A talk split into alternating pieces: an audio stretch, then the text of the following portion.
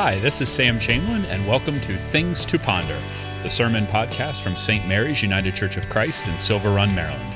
Follow along with Saint Mary's at s t mary's u c c dot org or on Facebook and Instagram. Wishing you peace and good, my friends. So can I be vulnerable with you for a second? That I was getting concerned throughout the course of the week because I spent a lot of time in hospitals this week. And I'm like, I got a sermon to write. I got a sermon to write. At some point, Samuel, you've got a sermon you've got to work on. And I did not put down a single word of this sermon until this morning. And I'm saying to myself, well, what am I going to do? What am I going to do? And I'm like, like, I haven't had any time to study. And it was as if God said to me this morning, Sam, you've been studying. You just studied in a hospital room and not in your study. I mean, it says study on the door. That's where I try to do the studying. And as soon as I got my head around that, I was like, okay, God, I, thank you. Thank you very much. So some of you are going to go, oh, geez, Sam put this together in an hour. This could go sideways. That's fair. I'm cool with that. You can let me know on the way out. Others of you would be like, let's see what happens. Let's see what God has for us this morning. Because the context couldn't be clearer. That what I often pray when I'm in hospital rooms is exactly the words that Jesus says. I am the resurrection and the life. He who believes in me, though they were dead, yet shall he live, and whosoever believes in me shall never die. And in the most desperate times of a family's life, and in the most critical moments of your life and mine, these are the words that God so often brings to my heart and has brought to the church's heart for generations. If this week isn't your turn to go through this, I bet you've been through this before, and you know what these words mean in that moment. You know the power of these words. I am the resurrection and the life, and we put hope and promise in these words, do we not? Do these, do not these words keep us buoyed when everything else wants to drag us down into the pit? Of course they do. And of course, for two thousand years, we have hung on to Jesus, tell, saying this about himself, in the midst of the family's most awful moment. I want you to hold that as we also try to put a, diff- a slightly different context on this to understand that we are at the near the end of our Lenten journey. Thanks be to God. Most of us are tired by our fast by now. But remember that this story is given to us in the church's tradition at the end of this Lenten sequence intended to catechize those preparing for baptism. And here in this lesson, we get Jesus' final and fullest lesson before he enters into Jerusalem. And consider the journey we've been on. We've walked from Jesus' temptation to Nicodemus, to the Samaritan woman at the well, to the man born blind last week. And as we've walked this ancient path, and we've told these stories, and we've also discovered lessons, we've discovered we will face temptation. We will need to take it from the top. Our lives will require restarting. We will intentionally break down boundaries in search of God's goodness. And we heard last week that there is God is doing something in your life. Own your own story. Put all them together, yes, and you can start to see a pathway, a method. There is an intentionality to this pathway that God is working in your life, and God seeks to open your eyes to what it is that God is doing. Yes, these are wonderful, wonderful messages. But, and this is where I want to challenge us this morning, and I feel this very, very strongly. These lessons will face temptation, take it from the top, break down boundaries. Find God in your story. We don't need Jesus for any of them. Why don't you sit with that a second? We don't need Jesus for any of them. We're grateful that Jesus tells us these stories. We're grateful we have them from the mouth of Jesus. Jesus is clearly a good moral teacher, but to feel them, to know them, to be taught them, we don't actually need Jesus for any of them. Do we really need Jesus to tell us that we're going to face some tough times in our lives? You don't have to sit in a church to hear that lesson. Do we really need Jesus to tell us that you're going to face some temptation or that your story matters? No, there's a thousand people more eloquent than me. You can get online right now and find them. They'll tell you, you know, you got something good in your life. Just keep going. I don't need Jesus for those things. I don't need Jesus to tell me that crossing boundaries to care for the outcast is good for my humanity. I don't need Jesus to tell me that we build up our lives so often only to tear them down and to rebuild them more sustainably and thoughtfully. Shoot, I'm forty. I'm in the middle of my life. I'm doing that as we speak. I didn't need Jesus for that. That's just natural. I don't need Jesus for any of these lessons. And church, and this is where I get a little concerned. I'm afraid that that has been our message, not here, but here, for generations.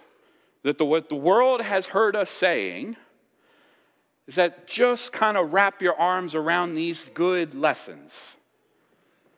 Because I ask Christians all the time, what do you believe? What matters to you? And so often what I hear back is, well, you know, God wants us to be a good person and to do some good things, pat each other on the back, be encouraging, and everything going to be okay. That message is beautiful. Won't change the world. Hasn't, anyway. It will not produce transformation in your life or in mine because it does not capture the power and the promise of Jesus who says, I am the resurrection and the life. And that is what we seek, yes? That is what we were promised when Paul, reflecting on Jesus' life, said, if anyone is in Christ, they are a new creation. That's what we want. But this message alone, this sort of just be a good person and you'll go to this weird space one day, that has been the basic distillation of Americanized Christianity for the better part of generations, to my sadness and my grief. And can you see how this mass-produced moral therapeutic de- deism, be nice, be kind, keep going, has been our message, and can you see how that message, even from pulpits, doesn't require Jesus for any of it? But yet Jesus says, in pulpits, and in hospital rooms, and in therapist rooms, and in living rooms, Jesus says, I am the resurrection and the life. He that believes in me, though he were dead, yet shall he live. And this is where Jesus is going to challenge. This is where Jesus diverges from all of that. Because here, Jesus goes far, far beyond moral therapeutic deism. Because if Jesus is right, if Jesus is the resurrection and the life, then this quite simply is the most remarkable thing that any human being has ever said. And if he's wrong, then we should not trust him with a single one of the stories that we have told up until this point. If Jesus is wrong about this, we should not trust him to tell us about breaking boundaries. And friends, it is here, on this last Sunday of Lent, that Jesus is going to push us beyond the bounds of nice and proper belief into an authentic experience of Christ himself. But Jesus does it as a friend. Let's let some of the tension out of the room, shall we? Jesus is doing it as a friend. Have you ever considered that Jesus had friends that weren't daily followers, that weren't his students? You ever thought that Jesus just has some people that were just good hangs, people he just kind of liked? Have you considered that Jesus has emotions just like you and me? Well, that's part of the beauty of this story, and you'll want to hold on to that. Lazarus and Mary and Martha are not Jesus' apostles. They are not the people who have pledged themselves to him as daily followers in a in what was for them a very structured sort of way of education. No, Mary and Martha and Lazarus are Jesus' hangs. He's like, I'm going over to their house because I'm sick of the guys. You know what I mean? Jesus is not speaking this message today from a place of pure religious or philosophical detachment. Like you, he's coming from a place that is messy with relationships and stories and obligations and connections. This most remarkable story of Jesus comes when Jesus is most vulnerable to us emotionally.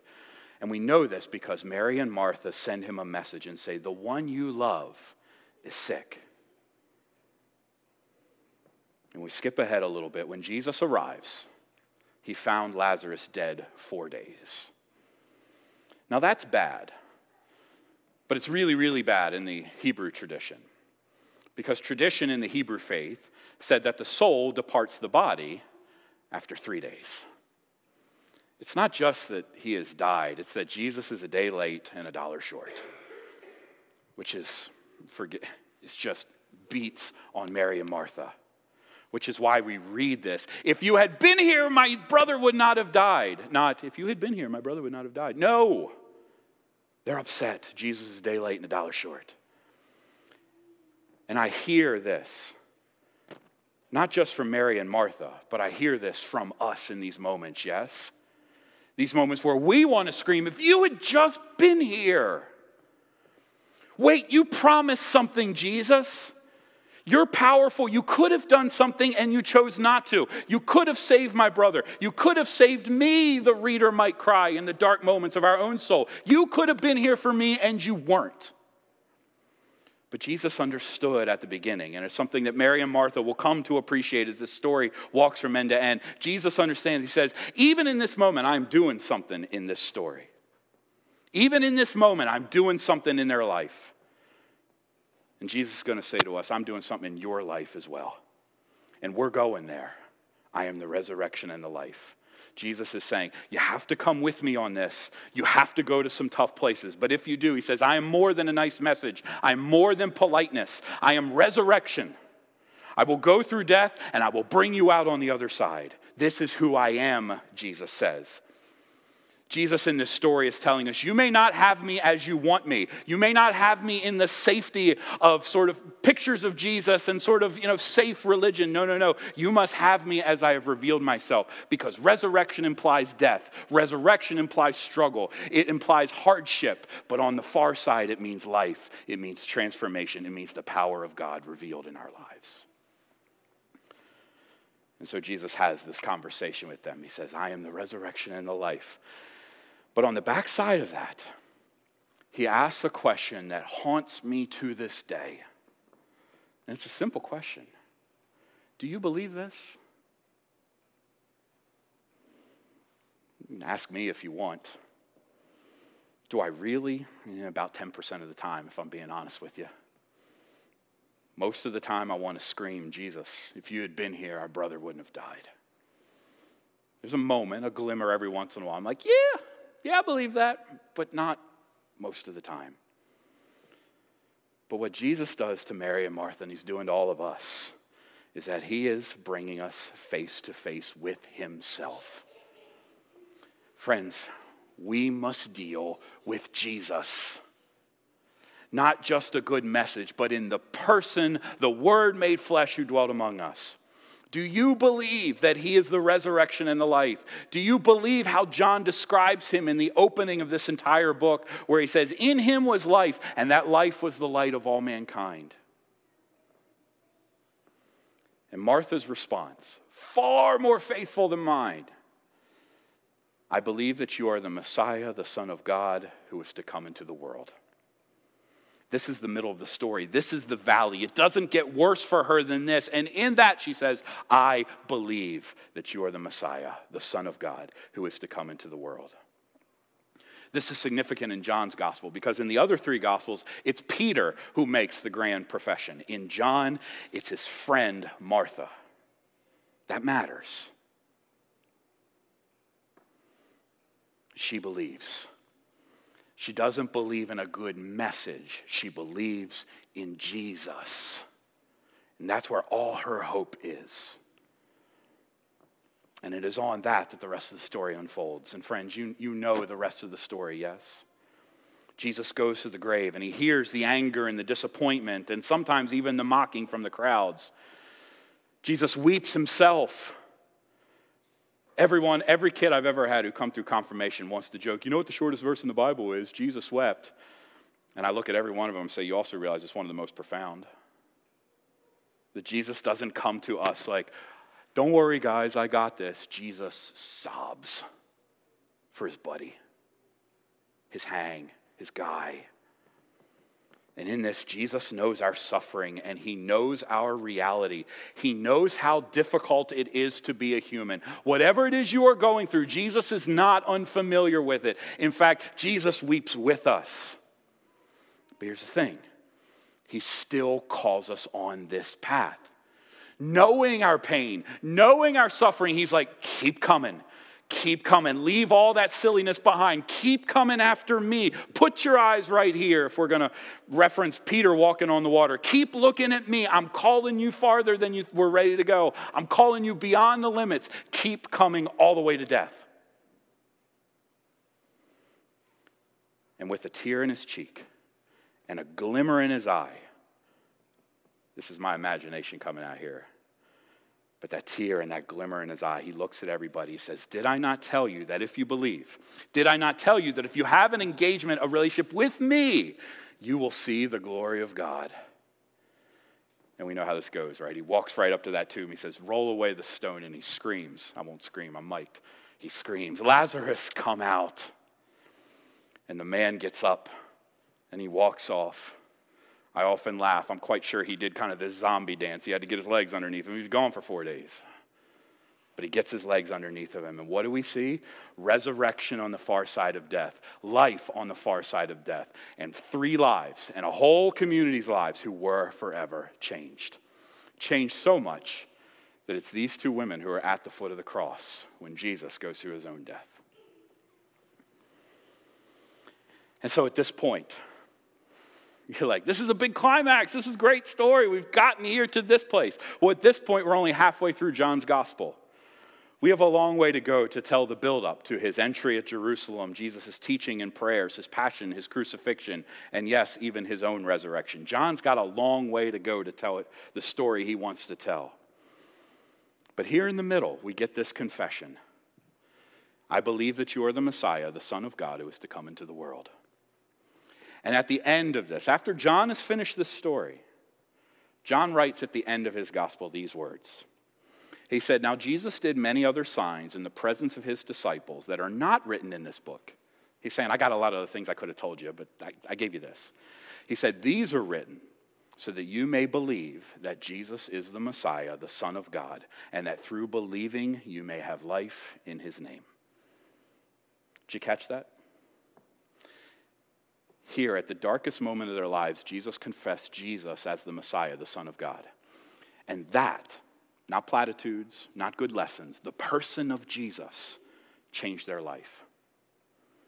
And here, the invitation from John is for us to do the same. And it is here that I realize, for me, how desperately I need Jesus in my life. Good ideas aren't enough to change me. I need the one who can take all of my pain, all of my suffering, all of my deaths, and resurrect them. To have an experience of Jesus is to walk through death and find life on the far side. Because Jesus never promised immortality. Hear that again. He never promised immortality. He gives resurrection. And he says, though we walk through these things, there is life on the far side. And John says, I wrote these stories because I want you to have an experience of Jesus. I want you to understand who Jesus, who I believe Jesus to be. He says, I want you, John says, to believe. Believe as Martha did, to walk all the way up to the gates of hell. And if you're like, that sounds like a Tom Petty reference, it is. To walk all the way right up to the gates of hell. And to not back down with Jesus. John wrote these stories so that you might have an experience of Christ. So on the edge of Holy Week, as this was read, the leaders would look about, look at those who are about to be baptized. And I forgive you all down here. I just imagine a row of catech- um, people to be confirmed and baptized sitting right here. So I always gesturing to you. I don't mean you all. But on the edge of Holy Week, the preacher would have looked at them, about those who are about to be baptized, and he'd say to them, you sure about this? You in? You ready to go that far? Are you ready to push beyond the limits of nice religion? Because we are told in Paul's writings that we are buried with Christ in baptism. There is no Jesus without death. That's what baptism is. You sure you're ready for that? You sure you're ready for an experience of Jesus that will trans, that will transform you, because it will take you through death and will drop you off in life? If Jesus is the resurrection, friends, then every story we've ever told takes on a new dimension. When we're tempted to hold on to life, Jesus says whoever would find their life would have to lose it. We got to let our lives go. Jesus will invite us to start all over. Are we willing to start all over? It'll feel like death. The words of When I Survey the Wondrous Cross, Isaac Watts gets this right. It says, all the vain things that charm me most, I sacrifice them to his blood. When we cross the boundaries that we'll be invited to cross, we'll give up the lines and separation that gives us safety and comfort, and we'll probably take some heat for that, but we will find life and connection and renewal on the far side. So as we draw ever closer to the cross, we are simply left with this confession of faith: you are the Messiah. And we are left with a single question, friends, believers. Jesus asked Martha, and he asks us as well, do you believe this?